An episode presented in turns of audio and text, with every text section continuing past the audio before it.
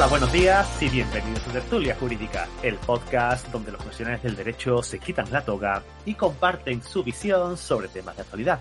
Querido y querida oyente, mi nombre es Ángel Segredos y soy el director de este programa. Y como sabes, me encanta conocer a gente como tú que quiere vivir esta y de esta profesión. Y por eso hago este programa, para que aprendamos juntos de los compañeros invitados que vienen cada miércoles a este podcast, conocer su historia, su despacho, cómo consiguen clientes, conocer sus estrategias y sobre todo su lado más personal. Quiero recordarte que todavía tienes la posibilidad de apuntarte a la newsletter, la tengo en abierto, muy probablemente en breve la cierre, porque muchas veces el valor que, se aporta ahí debería ser de pago, pero en este caso mm, todavía es gratis y tienes la oportunidad de apuntarte en www.tertuliajurídica.com. Directamente te aparecerá a tu mano izquierda un, un cajetín de suscripción, te suscribes y, bueno, pues cuando envíe algún correo informativo o algún, bueno, hace poco hice una formación online totalmente gratuita, pensado únicamente para eh, suscriptores y aprendieron muchísimo sobre SEO local y posicionamiento y, como he dicho, totalmente gratis. Hoy, sí, que sí, hoy por fin, por fin ha venido al podcast de Tertulia Jurídica una amiga, una compañera, Laura de Jesús. Laura, muy buenos días. Buenos días, Ángel, y muchas gracias por la invitación. Ya había ganas, ¿verdad? Ya ves que además estás más lía que la pata de un romano, como se dice, ¿no? Y, y, que te llamo ganas. Yo tenía ganas de, hablar contigo desde prácticamente el principio, porque lo comentábamos de récord, eh, no te lo he dicho de récord, de récord porque obviamente le quitamos sorpresa a esto. Eh, yo te conocía por tu relación con la abogacía institucional y con, y con mi amiga Maya. Y, y bueno, bueno, que para, para todo el mundo, que lo sepáis, que que lo quiero decir porque no sé quién me lo dijo el otro día por redes. Dice, no, no, dice, tertulia jurídica funciona bien porque, porque Ángel es el amigo de Maya, no, cuidado. Ángel se ha hecho amigo de Maya a medida que esto ha avanzado, ¿sabes? Ángel llegó aquí que no conocía absolutamente a nadie. Entonces, coche, que se puede, se pueden hacer cosas sin conocer a nadie. Y solo que hay que, hay que aportar mucho cariño, hay que dar mucho cariño, mucho, mucho amor a la gente para, para que te tengan en, estima después. Y te conocía, Laura, de tu relación con, con Maya y tu relación con, con la abogacía institucional, que hasta hace poquillo, que lo recordado un par de años, un año y pico, eh, ya acabó tu, tu carrera política, digamos, ¿no? Institucional. Efectivamente, a finales del año 2020 di un paso a un lado porque consideré que, bueno, pues mm, había llegado ya el momento de poner fin a, mi labor en la abogacía joven, por lo menos de manera directa. O sea, sigo de manera indirecta, muy vinculada, porque, bueno, eh, los que me conocen pues saben que para mí la abogacía joven ha sido muy importante en mi vida, tanto personal como profesional, porque creo que pocas cosas va a haber más gratificantes en nuestra vida que en nuestra vida profesional, me refiero, que ayudar a esos compañeros y compañeras que se inician en el ejercicio. Además, bueno, yo empecé a, ostentar cargos institucionales, como bien sabes, desde nada más colegiarme. Entonces, mm. ¿Y, a ti te llamaba algo de ahí? O sea, digamos, mm, ¿qué, te mueve? Nunca, nunca lo he preguntado a un, representante. ¿Qué, te mueve a ti eh, a decir, me voy a meter aquí, en este tinglado, que no cobro, que, que, estoy pringada, he hecho más horas que un reloj y, no te aporta más que, entiendo, la gratificación de, ayudar, de, no sé, ¿qué, ¿qué, te movía a en ese momento? Sí, además esa pregunta me la hace sobre todo mucha gente que está fuera, o sea, dentro de mi círculo, gente fuera, ¿no? A, la abogacía. Porque claro, dicen, pero si es que al final esto es ni agradecido ni pagado y también te lleva, pues, pues bueno, pues, pues momentos no tan buenos, ¿no? Pero yo me quedo sobre todo con las gratificaciones. Eh, yo cuando el primer cargo que ostenté fue el de secretaria en la agrupación de la abogacía joven de Valladolid, nada más colegiarme, me fichó el compañero que en ese momento ostentaba la presidencia y sinceramente yo no sabía muy bien en lo que me metía. ¿Vale?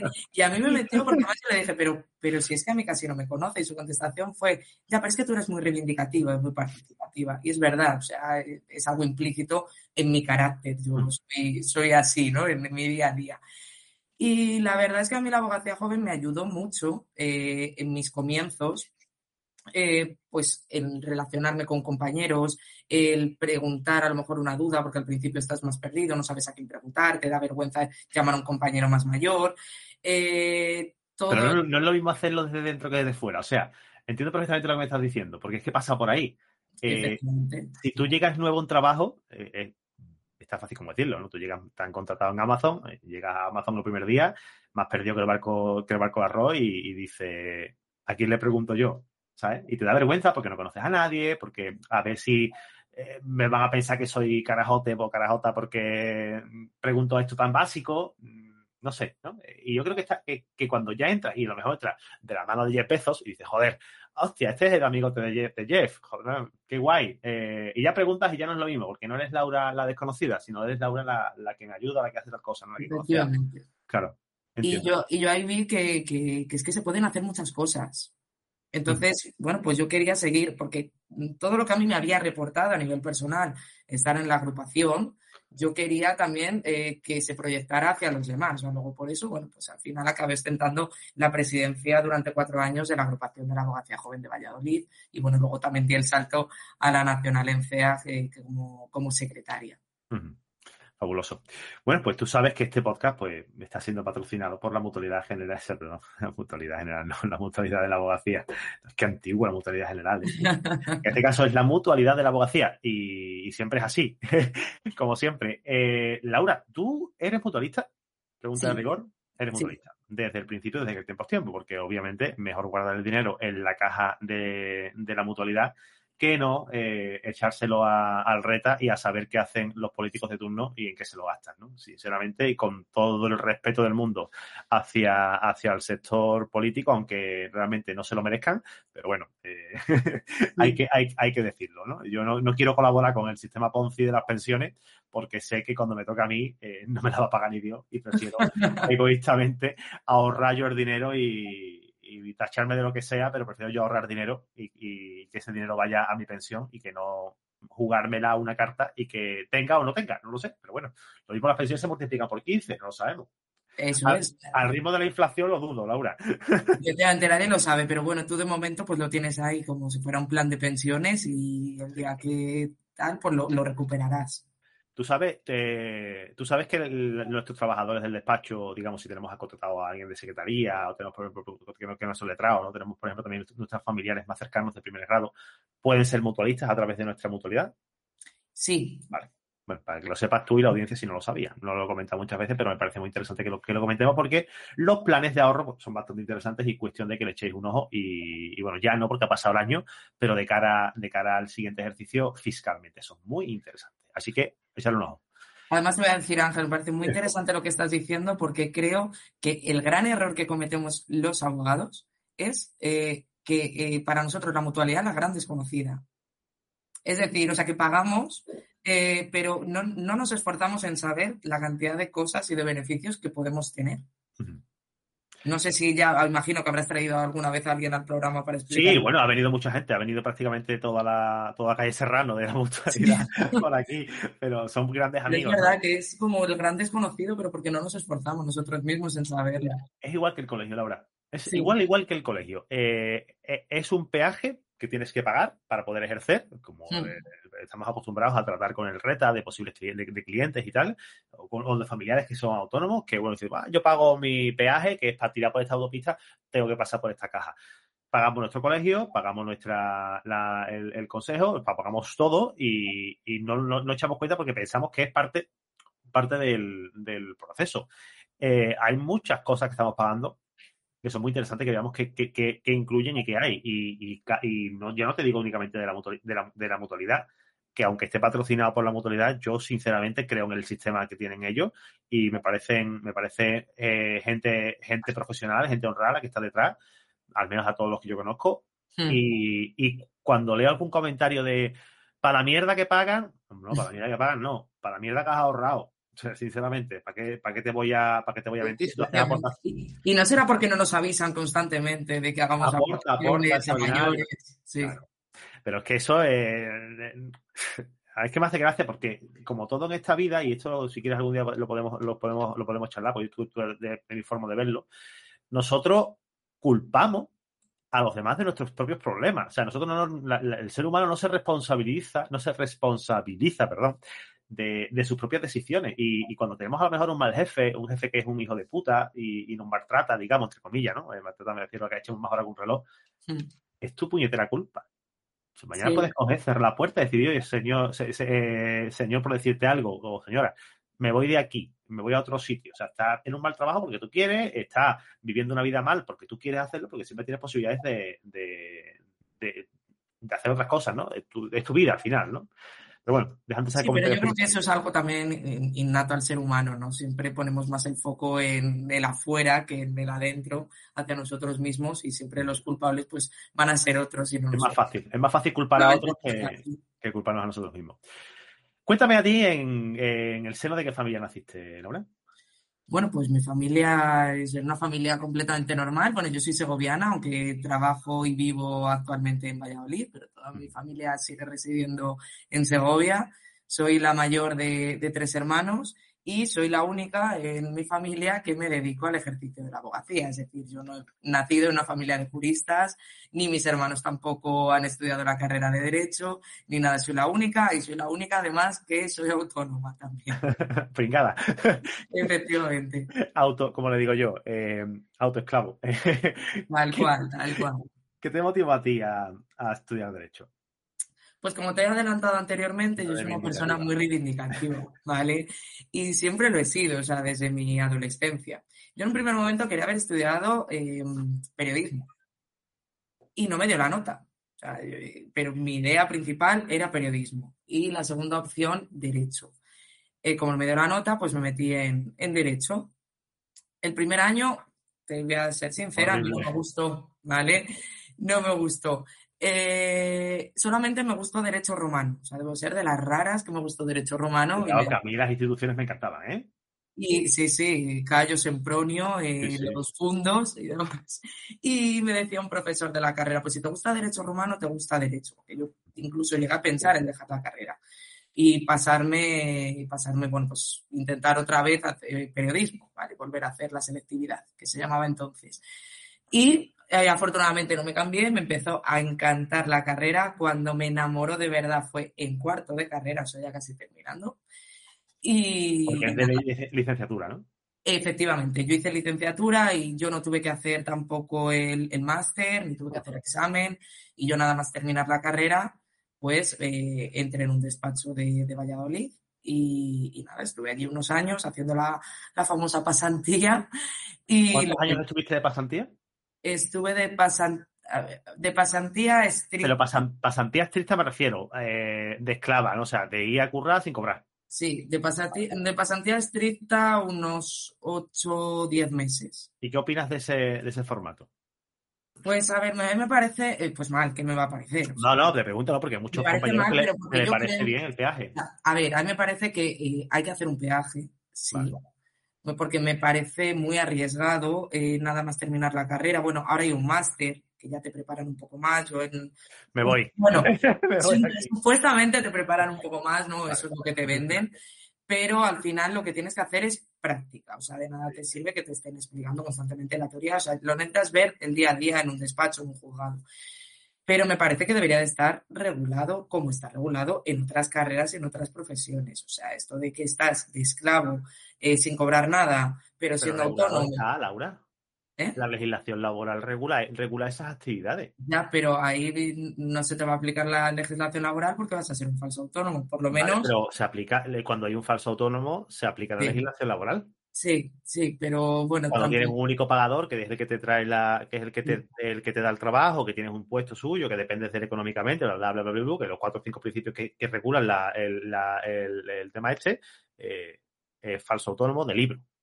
Sí. O pasa que otra cosa es que la inspección no se quiera meter. Efectivamente, ni que nosotros mismos, cuando estamos en esa situación, ¿vale? Haciendo la pasantía, queramos meternos en ese lío, porque claro, ¿cómo te vas a meter en ese lío con la persona que te ha dado la oportunidad de iniciarte, de formarte, que el día de mañana va a ser tu compañero de profesión? Es así, al final es un círculo vicioso.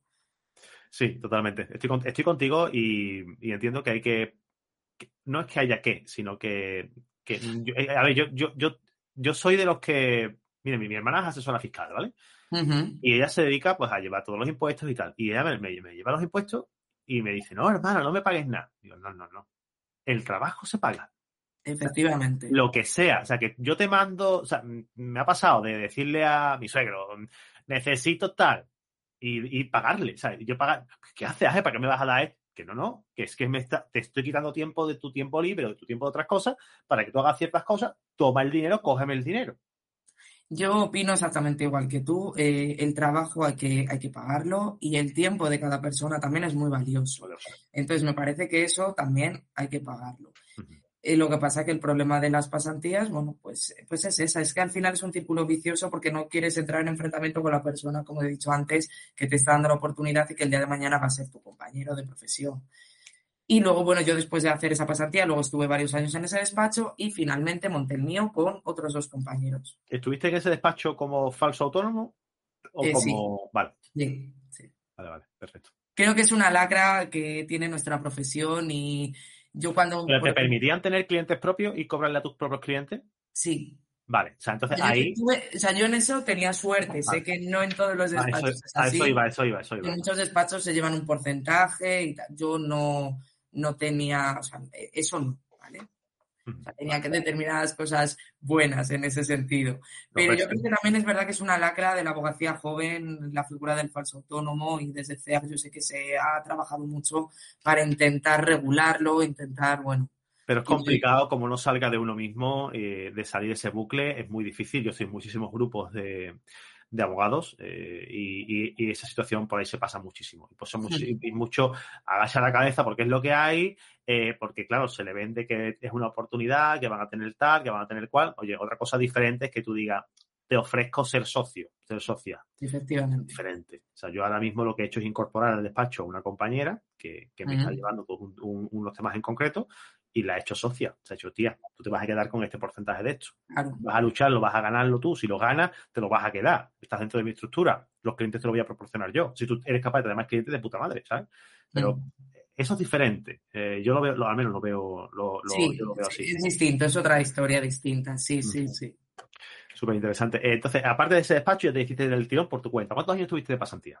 De pasantía, perdón, de, de, de En ese despacho estuve cuatro años. ¿Y tú crees que cuatro años te da suficiente bagaje como para defenderte por tu cuenta? Sí. O sea, en ese momento, cuando yo me fui, cuando yo me fui del despacho, Te Mm. veías segura. no. O sea, en ese momento yo decía, ¿dónde voy? Con 27 años, montando mi despacho, que, a ver, que antes Dice, no me, veo, no me veo segura ni ahora, Laura. Claro, que me, que me dejaba captar mis clientes y cobrarlos, pero claro, yo con esa edad pues tenía tres clientes contados. Y entonces, pues bueno, te da mucho vértigo. Además, lo que tú dices, nunca, eh, creo que en esta profesión nunca se acaba de estar seguro, ¿no? Eh, pero, pero bueno, sí, al final te quitas los miedos y cuando ves que no tienes a nadie ahí a tu lado que te respalde, aunque tú firmes, aunque yo en ese despacho también firmaba mis asuntos, pero bueno, tenías ahí como el respaldo, ¿no? Claro. Sí, como, como papá no me sueltes la mano, ¿sabes? Estoy aquí al lado. Efectivamente, Sí, eso sí, es. Pero, pero sí, o sea, con cuatro años más que suficientes. Vale. Eh, Es que hay, eh, hay ciertos perfiles de gente muy, muy colgada como yo que nos colegiamos del tirón y nos ponemos por nuestra cuenta, ¿vale? Sí. Es verdad, y, lo que, y tienes razón. Yo, a mí me hubiera gustado tener un, una temporadita para, para coger y, y coger y tener a alguien al lado y acompañarlo, acompañarla y a tal sitio. Eh, Me, no me hubiera gustado, sinceramente, pero bueno, eh, las circunstancias son las que son y en mi caso pues, me, me corría más prisa ponerme a buscar clientes y a, y a trabajar porque estaba ahí muy embarazada que, que, que otra cosa. No, y yo, por ejemplo, te digo, yo admiro a gente como tú que nada más terminar, bueno, yo imagino que tú harías el máster, ¿no? Yo hice el máster, sí. Bueno, que tampoco eso es que te dé unos conocimientos, del- pero bueno, ya te especializa un poco más que El nada más de no aprendí. No aprendí absolutamente nada, Laura. Fue un, un- No. fue el, primer, el primer año del máster, el primer máster, no, el año del máster fue, bueno, no, me acuerdo. Eh, fue de, los- de los primeros. Y, y yo, sinceramente, para mí fue una extensión del de derecho, la proce- universidad. del derecho procesal. eh, repetir el procesal penal, civil, social, o sea, todos los procesales. Bueno, lo que pasa es que imagino, bueno, yo te digo, porque es que yo este año soy profesora de Derecho Procesal Civil y Penal en la Universidad de Valladolid. Y, y a mí me da mucha pena porque, por ejemplo, el derecho procesal en la carrera es cuatrimestral y ahora tú verás la importancia en el ejercicio que tiene el derecho procesal. O sea, hay muchos sí. procedimientos que se ganan o se pierden si se emplea bien el derecho procesal. Sí. Entonces, yo imagino que por lo menos en el máster, aunque fuera una extensión, pero imagino que sería eh, que, que Es- más. Esquemas, Laura, esquemas. Ah, sí. Ah, Esquema, pues es lo más, lo más horrible del mundo. O sea, yo, Ya. a mí, un, a mí un esquema no me da la solución. A mí me da la solución que tú me digas, mira, te voy a decir cómo funciona esto tú. Tú interpones la demanda. le llega a las partes y después tienes un plazo. ¿Y qué pasa si tal? ¿Y tú cuándo se aportan las pruebas? Aquí, tía, vamos, hazme eso. Si tú me haces eso Claro. práctico, visual, yo lo veo, pero no me dejes un puto esquema que yo vea inicio del procedimiento, instancia de parte, instancia de no sé qué, no sé cuánto, tú, tú, tú, y- Sí, eso, eso tiene que ser para la carrera, efectivamente. En eso te doy ¿No? completamente la razón, pero luego para el ejercicio práctico, para un máster, tiene que ser otra cosa, porque al Yo no aquí- una demanda, una demanda en la vida hasta que me puse por mi cuenta. o sea, Ah, yo- no, no redactáis demanda. Claro, yo, por ejemplo, en la carrera, yo tuve la suerte que yo estudié en la Universidad de Valladolid, pero en el campus de Segovia, como te he dicho, soy segoviana. Tuve la suerte, en ese momento, con 18 años, no me parecía una suerte, sino me parecía todo lo contrario. Era un 7 en clase, eh, Ángel. Siete. Pero no que fuéramos 7, no, 7 matriculados. ¿Cuántos iba ahí? Y no, claro, es que tenías que ir, pues claro, fíjate, es que si no, pues como faltara Vale. el 50%, Yo me acuerdo de Eh, mi hermana que iba a la Universidad de Sevilla, Sí. Derecho, y había 180 o 200 matriculados, que de los cuales iban la mitad claro. eh, en dos turnos, y aún así cuando yo llegaba a esas aulas magnas eh, que me decían, vente, que vamos a hablar, vamos a una clase sobre derecho mm, penal, penal, eh, derecho, ¿cómo, ¿cuál era? Coche, de, derecho penal medioambiental, me dijo. Ajá, Una clase grandísima, pero grande. Y yo, y yo acostumbrado a hacerlo online, que estaba yo en mi casa eh, comiendo ganchitos, haciendo, estu- estudiándome el código civil, pues te imagínate. Ya.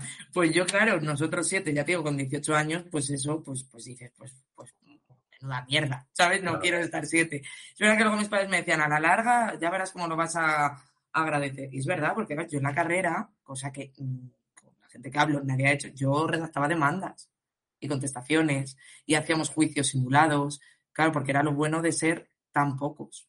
Pues Yo ahora, que ahora estoy dando clase, claro, tengo a 70 matriculados. No te sabes ni el nombre. De la mitad. Ni la ni la mitad ni un cuarto. Tampoco. Mm.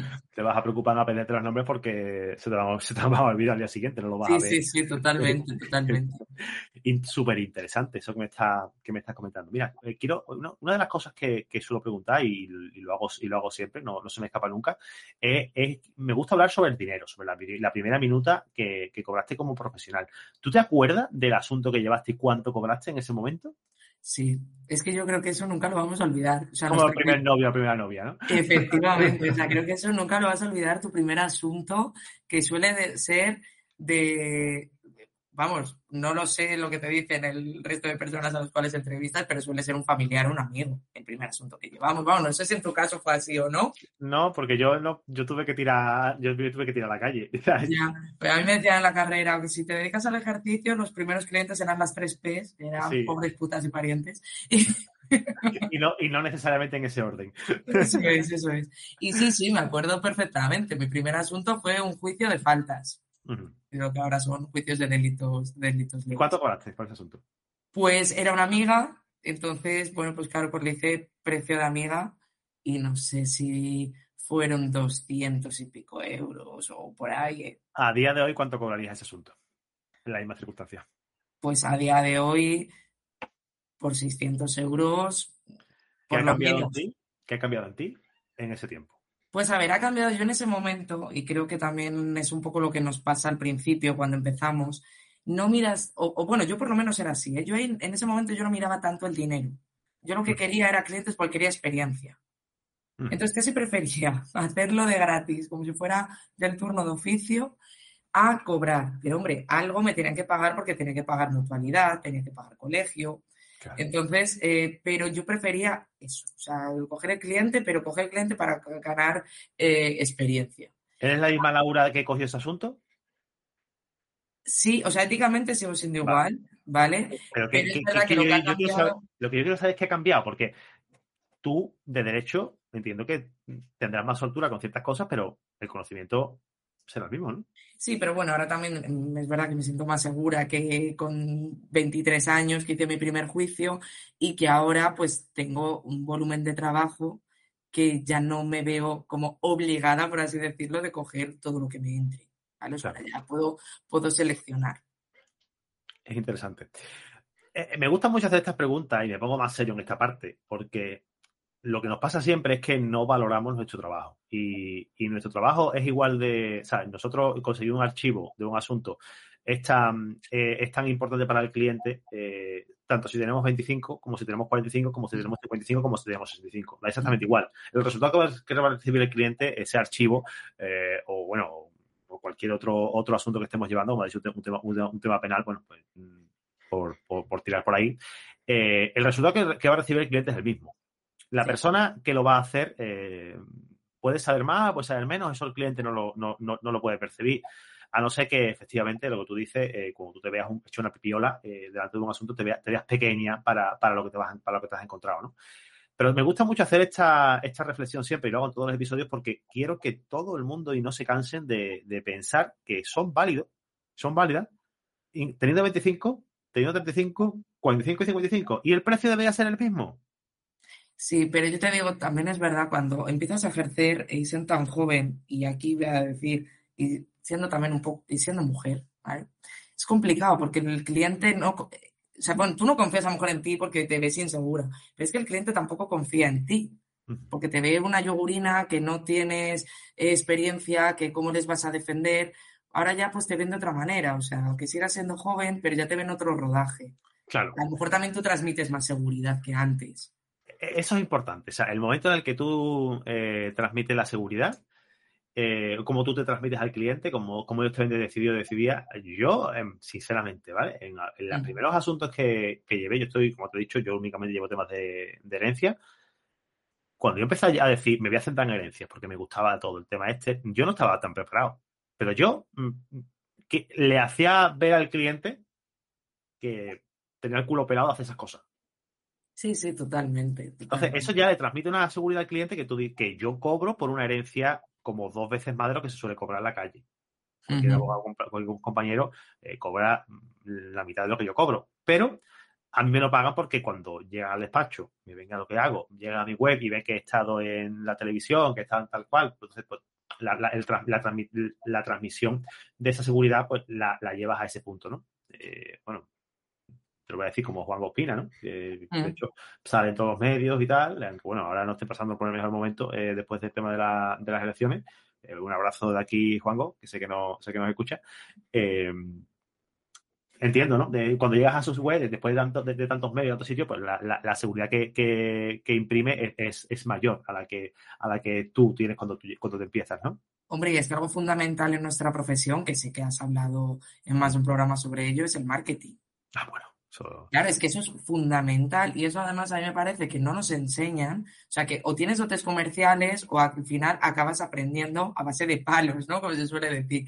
Es fundamental porque o, salvo que trabajes para alguien y ya los clientes te vengan, hay que aprender a captar al cliente. no, y cuando, trabajas para alguien también, ¿eh? Claro, también, también, sí, pero, pero eh, creo que no es igual, ¿sabes? Que cuando es tu propio despacho y tienes que captar a que el cliente te venga, el cliente se mantenga y el cliente luego hable bien de ti, porque al final nosotros vivimos del boca a boca. Sí. Entonces a mí me parece que eso es muy importante y que no se pone en valor en la universidad o luego en el máster. Yo estoy en charlas ahora con un par de universidades que quieren implantar una parte del máster de acceso a la abogacía, unos talleres de, marketing jurídico. Ya han contactado conmigo eh, porque se han dado cuenta de la, necesidad que hay en, una, eh, sociedad tan abarrotada de profesionales, tan llena de oportunidades, eh, y, eh, hay que sobresalir de alguna manera. Y hoy en día, no, esto no es como, yo lo he comentado muchas veces, esto no es como la historia que tengo yo por ahí, que la he contado alguna vez, que, en mi barrio había un Mercedes guapísimo, negro, una pasada de coche, nos poníamos a mirar los cristales del coche y, tenía, llegaba como a 270, los chavales, imagínate, con, con 12 años, flipando con el coche y era el del abogado del, barrio. El único abogado que había en el barrio. Pues no había otro. Pero ahora mm, cualquiera puede ser abogado. Efectivamente, no, es lo, mismo. La oferta, la oferta es enorme. Eh, es enorme. O, te, o, diferencia de alguna manera o al final eres, otro más que... Esa era la palabra que yo te iba a decir. Hay que aprender a diferenciarse. ¿Y cómo te diferencias tú, Laura? Pues mm, yo la verdad es que no lo sé, o sea, esto yo creo que es una pregunta más que se lo tendrías que hacer a lo mejor a otra persona, ¿no? No sé muy bien cómo me, diferencio yo. yo te pregunto, ¿cómo te llegan los clientes? Eh, los clientes al final te llegan por el boca a boca, que he dicho. O sea, yo, por ejemplo, no he tenido web hasta hace relativamente muy poco, ¿eh? Yo no tenía web y tengo, sí, tengo redes sociales, pero tengo las mías, no tengo redes sociales eh, del trabajo, ¿no? Entonces, al final, pues, el boca a boca, pues, un cliente que se queda contento, te trae a su primo, te trae a su tío, te trae a un amigo y así al final me he ido haciendo mi, mi cartera. Es verdad, y no lo voy a negar, cuando ostentas cargos institucionales, también te da la posibilidad de relacionarte mucho. Claro. Entonces, al fin, y también, bueno, pues a lo mejor sales en prensa, entonces también es un cliente lo ve, eso también pues le da como confianza de decir, bueno, pues si mi abogada sale en prensa, pues, pues será por algo, ¿no? Que eso es lo que tú me decías anteriormente. Pues eso al final también es una publicidad extra que, que se nos da, que también tenemos que aprovecharla. Totalmente. Sí, y de hecho, mira, te voy a contar la experiencia porque me llamaron eh, en septiembre, que hubo unas noticias por ahí que estaban corriendo de que, de, pues, que había un montón de, de, rechazos a las herencias y tal, y que si era por el tema del COVID, que si no sé qué. Bueno, desmentí eso de pleno. O sea, ahora mismo eh, lo que tenemos, el problema de, la renuncia a la gerencia no es el COVID, el problema de la renuncia a la gerencia es la crisis de 2008, que están muriendo la gente que en ese momento hizo inversiones y tiene, y, tiene hipotecas más grandes del valor del valor de tasación o el valor de, venta de los inmuebles y no les interesa hacer, hacer esta herencia. Eh, y me llamaron de la de televisión española, fui a televisión española y la centralita, Laura, daba miedo. O sea, yo cuando vi las entradas de llamada durante esos 40, 30 minutos que estuve en televisión española, o sea, daba miedo a la gente llamando. Eh, y es una, una simple aparición en la empresa durante, un medio, durante un, ratito. Eh, tampoco te vende el, medio como experto en, que muy probablemente tú sepas más de herencias que yo. No te lo voy a discutir, seguramente sea, sea, así. Eh, pero el hecho de que ella aparezca en el medio mm, la, transmisión de esa seguridad, de, la seguridad que tiene la gente en el medio, pues le, pasa a ellos, ¿no? Y te pasa a ti, ¿no? Ya pasas a ser más, de confianza. Efectivamente. Y luego también a mí me parece que una cosa muy importante por parte de, nuestra, también para, para mm, que se te vea, para captar clientes, es que tengamos una actitud proactiva, o sea, que nos movamos. Yo a lo mejor es que soy así, ¿sabes? También es mi, mi, forma de ser. Yo nunca paro quieta, o sea, es decir, yo te he dicho antes que yo a finales de 2020 dejé la abogacía institucional. Pero yo no me dedico a decir, bueno, pues cierro esa faceta y ya está, me quedo con mi despacho.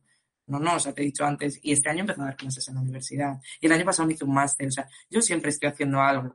Y al final eso también te, te da eh, más proyección Claro. Puedes aportar unos conocimientos añadidos y también te hace relacionarte con más gente, porque al final lo nuestro, eh, esa labor comercial de relacionarte, de captar clientes, de lo que, como yo siempre digo a los que están empezando, es que te tienes que ir a tomar el café todos los días. Y decir en el bar tienes A eso voy, ahí estoy, ahí estoy. Y tomar a lo mejor el café por la mañana en un bar y por la tarde en el otro, pero que todo el mundo del bar sepa que tú eres abogado.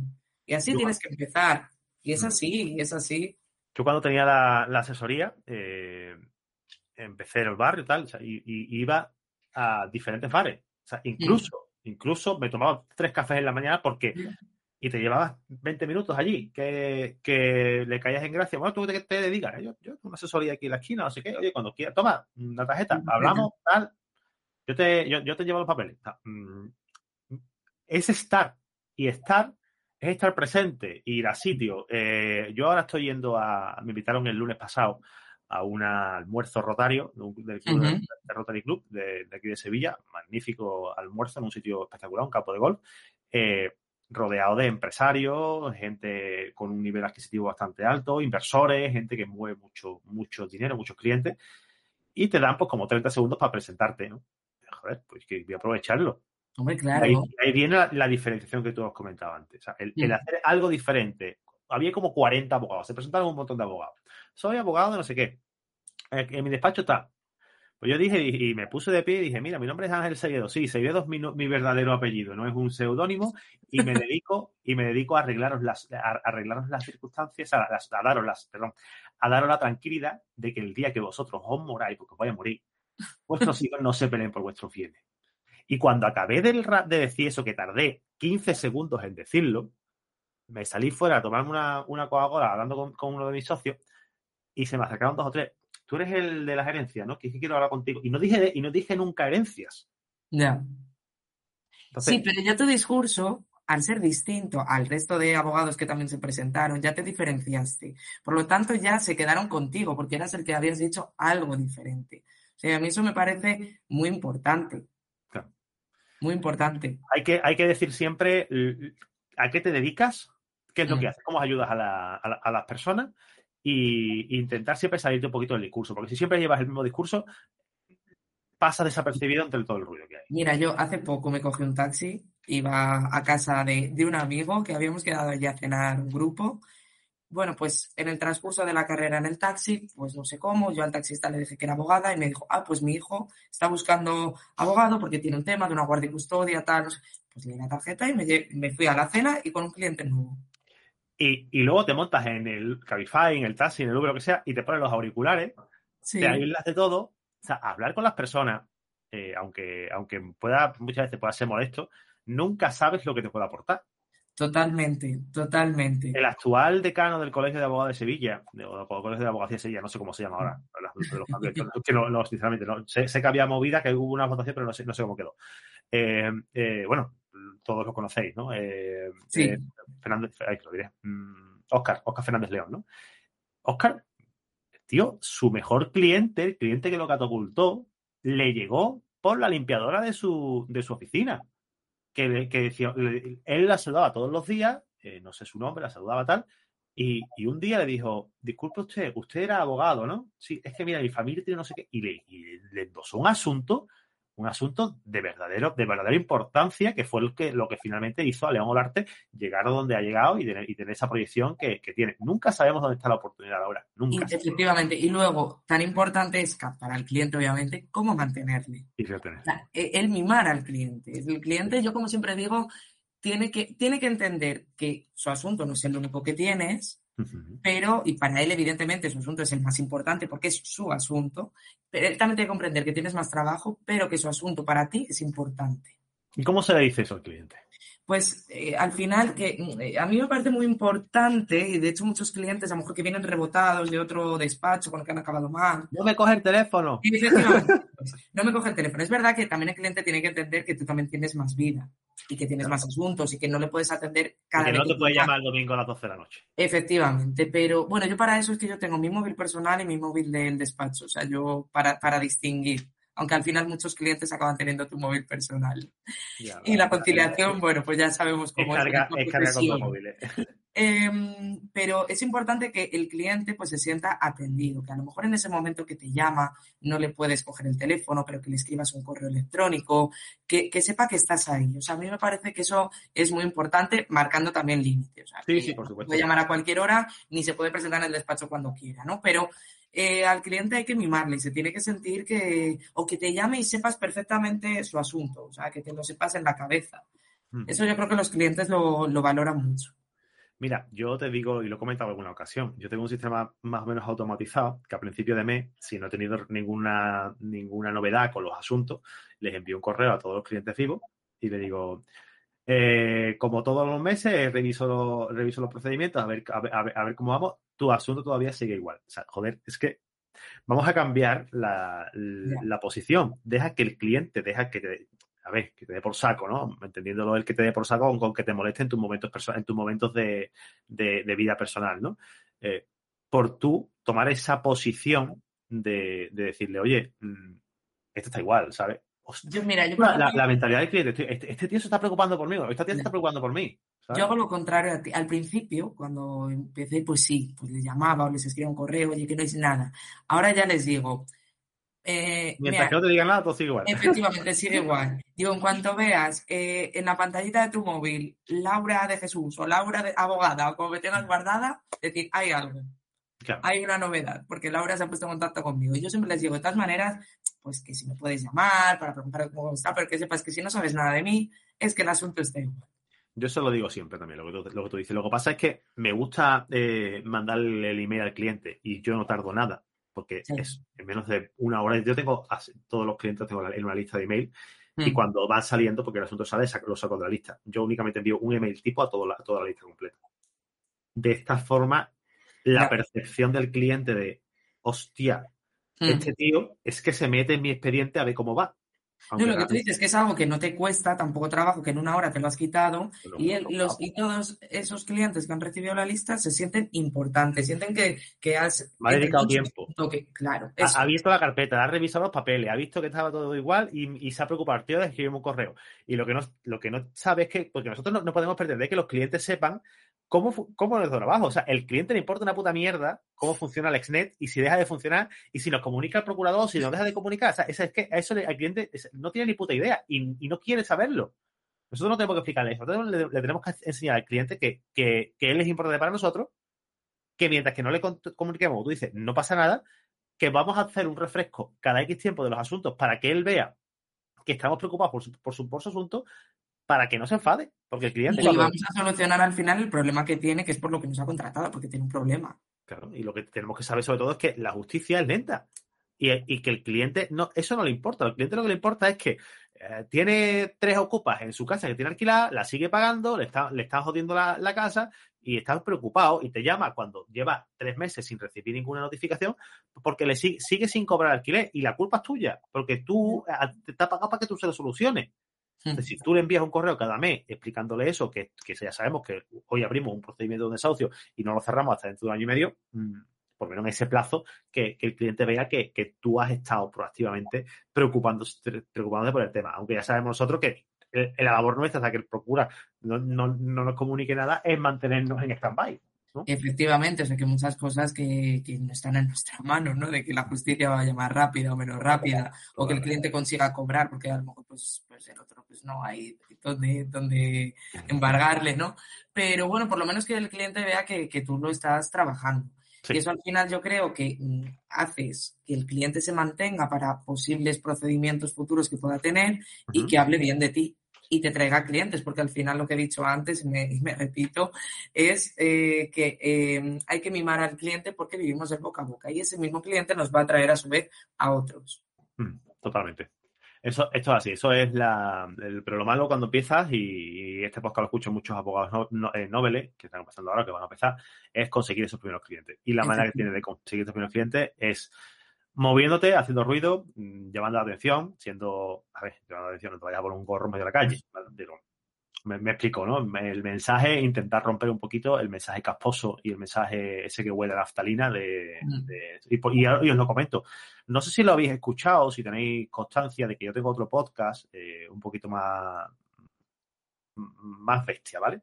En el que hablamos de comunicación, de marketing y tal para el ejercicio de la abogacía, que es Lex Working, L-E-X Working de, trabajo en inglés, ¿no? Lex Working. Podéis entrar, echarle un ojo que lo mismo hasta, hasta os gusta. Si os huele la toga, la naftalina, o no os gusta la naftalina de, esto de, las abuelas, de los armarios, esto que, olía así y tal, eh, eso os va a venir bien para pa airearla. Y dicho, y dicho esto, eh, continúo contigo, Laura, y, quería preguntarte, eh, ¿qué crees que necesita un, un abogado para transformar su, despacho en un negocio? Uf, pregunta difícil en el sentido de que eh, muchas veces eh, te metes tanto en el rol del abogado que no terminas de ver que lo que tienes entre tus manos es un negocio y que vives de esto y que comes de esto. O sea, es verdad que creo que es un problema que tenemos en general la abogacía. ¿eh? Sí. Aparte de y pasa, aparte de todos los problemas externos, ¿no? que nosotros no, podemos controlar, pero este, en, este, caso es que muchas veces lo que nos pasa es que mm, es el peaje para poder trabajar.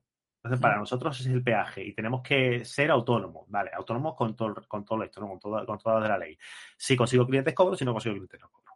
Pero tenemos que pensar que tenemos una organización, aunque estemos solos, aunque yo sea el del teléfono, aunque yo sea el de, el de las demandas, o sea, aunque yo esté solo aquí sentado en esta habitación, tenemos un negocio y tenemos que ver nuestro despacho como un negocio y tenemos que ver eh, las cuentas, tenemos que ver cómo gastar clientes, tenemos que tener un presupuesto de, de, todo para cada una de las partidas que suelen tener los negocios, aunque estamos solos. Porque todos los meses te llegan los gastos, sea, Eso, por lo que tú dices, te llega el alquiler, pero de tu despacho y de tu casa o de la hipoteca de tu casa te llega el recibo de la mutualidad, te lleva el recibo del colegio yo te voy a decir cuándo cambié. Yo al principio, como te he dicho al principio, al principio, valga la redundancia, eh, me centraba más en tener clientes, aunque fueran pues eso, amiguillos y amigos que eran bobadillas, ¿sabes? Eh, que, en el tema económico. Em, porque a mí me daba luego mucha pena facturar, no sé si esto te lo habrán dicho más compañeros que hayan pasado por aquí. A mí yo empezaba a hacer la minuta y decía, ay, pero ¿cómo le voy a cobrar esto? Pero qué pena, porque yo me, me ponía todo el rato en la posición del cliente y no en la mía de abogada y autónoma y que tengo un negocio. Esto cambió cuando yo empiezo a hacer hojas de encargo que me parecen que son fundamentales también eh, como seguridad nuestra para evitar impagos y que en caso de que no nos paguen, pues podremos ir al juzgado y no tendremos problema de que si la minuta es excesiva y demás. Ahí cambió un poco mi chip porque ahí, como yo ya había presupuestado, el cliente lo había aceptado, ya no entraba esa pena que me daba al principio de cómo voy a minutar esto. ¿Pero por qué? Porque estaba valorando mi trabajo. Claro. Yo creo que cambió un poco y es cuando ya lo empecé a ver más como, como un negocio, ¿no? En ese sentido. O sea, sí, sí me dedico a resolver los problemas a la gente, pero es que yo al final también trabajo de esto y vivo de esto. Es que es eso que acabas de cuenta, es que tú vives de esto. Y, como tú no. A ver, que es verdad que esa posición lo que has hecho es eh, traspasarla para atrás, ¿no? Digamos. Has pasado de decir, tardo, o sea, hago la. La, eh, hoja de encargo. La hoja de encargo antes de cobrarle, ¿vale?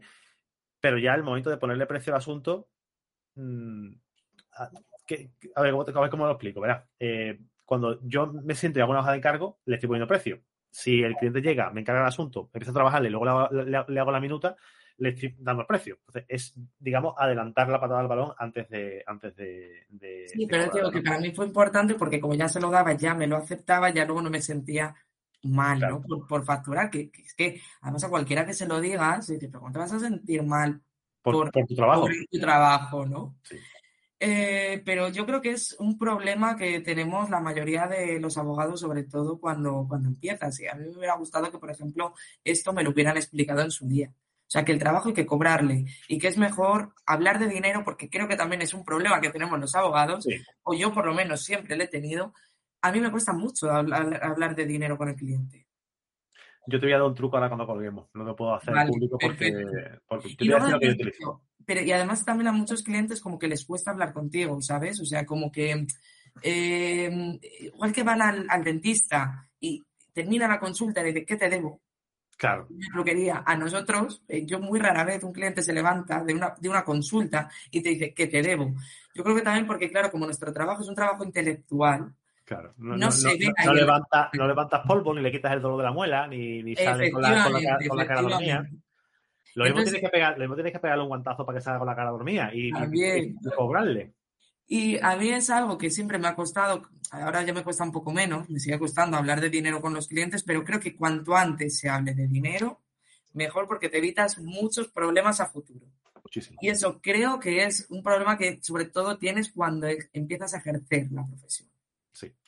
Y eso hay que romperlo cuanto antes. Cuanto antes. Y, ya, Laura, para terminar la conversación, que llevamos ya bastante tiempo, casi una hora, eh, quiero preguntarte que me cuentes alguna historia, alguna anécdota curiosa, simpática o bochornosa que te haya ocurrido con clientes, en el juzgado, notaría, organismo público, algo simpático que nos quieras contar. Bueno, es que yo creo que aquí todos podremos escribir un libro. Sí, sí un Sí, sí, sí, totalmente, totalmente. Bueno, pues yo me te diré en un asunto que llevé en el turno de oficio, porque yo también estoy adscrita al turno de oficio, pues en el turno de oficio penal me llamaron para asistir a un señor que había robado presuntamente unos, unos lechazos, ¿vale? Em, bueno, pues el señor. Lechazos son vaquitas, ¿no? Sí, ah, sí, como corderitos. Corderitos, perdón. ¿vale? Que es, es muy típico de, de la zona de, de, aquí, de Valladolid. Corderos bebés, ¿no? Eso es. Bueno, pues que presuntamente habían robado. Él y otro, yo asistía a uno de ellos. Él me juraba y me perjuraba que no, entonces, bueno, pues claro, pues, pues nuestro trabajo es, le creemos, ¿no? Y, y, y, lo defendemos. Bueno, total, eh, hicimos el juicio bueno, el otro compañero quería llegar a un acuerdo con Fiscalía y reconocer los hechos. Yo no podía porque mi cliente tenía antecedentes penales y si no iba a prisión, ¿vale? Entonces yo no podía, por lo tanto, tuvimos que, entrar a juicio los dos. Bueno, pues sorprendentemente, además yo le decía al otro abogado, yo le veo, veo viabilidad para salir absueltos. Y me decía un abogado muy veterano. Laura, es que claro, tú eh, la inocencia del principio, tal. Digo, bueno, bueno, pues salieron absueltos. ¿Vale? Cuando sale la sentencia y salen absueltos, el, mi cliente me llama para darme las gracias y para, para confesarme. Que, había, que, que era su que lo tenían en su casa. Que efectivamente había robado los lechazos y al día siguiente se presentó con un lechazo en, en mi despacho, el cual lo acepté. una, una de, la, de, las muchas que me han pasado. Ay, otra que, que además eh, parece como sacada una película. Eh, también en, en, una de mis primeras guardias me llaman de la Guardia Civil para decirme que tengo a un detenido para que le vaya a asistir, que ha pedido el Corpus Christi. Ah, perfecto, sí, sí, sí. En lugar de la habeas corpus. Y claro, yo lo que mi respuesta al Guardia Civil fue, pues, pues estás equivocado, llama al cura y no me llames a mí. Llama, llama al cura. Entonces, bueno, es verdad que yo creo que en la profesión tenemos anécdotas, pero a patadas, a patadas. Para, para, para escribir un libro, la verdad que sí. Sí, Yo sí, sí, sí, yo sí. algún día me pondré, me pondré a preguntar por ahí a ver que, a que me lo di- que me digan esto es para, para hacer algo. Estoy, estoy seguro de que podemos sacar un, un libro divertido y, y algo- Hay un algo- libro de, que lo escribieron varios jueces que se llama De juzgado de guardia.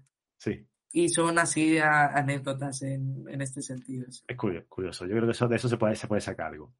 Eh, bueno, Laura, de verdad, eh, muchísimas gracias por estar aquí un ratito. Me lo he pasado súper bien contigo y eres una tía súper agradable. Seguro de que cuando vaya a Valladolid, eh, aparte de ver a mi amigo Raúl Castro, caballero, pues iré contigo y me invitarías a un vinillo, que, que yo sé que por allí, por la zona, el vino no es malo. Y No, no, no, es que no sea malo, es que es muy bueno, Ángel. es de puta madre. El Yo Ribera solo, del Duero, hombre, claro. yo solo tomo Ribera del Duero. Yo soy medio zamorano y tomo Ribera del Duero y Toro. Así que esos son mis Muy dos- bien, mis muy dos- buena, muy buena elección. Sí, sí, los Rivera para, para, para los otros toreros. Eh, lo dicho, Laura, de verdad, muchísimas gracias por el ratito, me lo pasa súper bien y que aquí tienes tu casa para lo que sea y cuando sea, ¿vale? Muchísimas gracias a ti, Ángel, por la invitación. Yo también me, me he sentido súper a gusto, como, como en casa. Y por fin nos hemos podido desvirtualizar y aunque nos habíamos visto por redes sociales, pero poder interactuar, ¿no? Que es otra, otra cosa. Y nada, en Valladolid tienes tu casa y bueno, sé que eres muy amigo de, de Raúl y Raúl y yo estamos, eh, estaremos encantados de, de, nada, pues acogerte aquí, llevarte a tomar unos vinos y unos lechazos. Ven, que no se han robado, por favor. Muy bien, Laura, venga, un besazo, hasta luego. Venga, hasta luego, muchas gracias.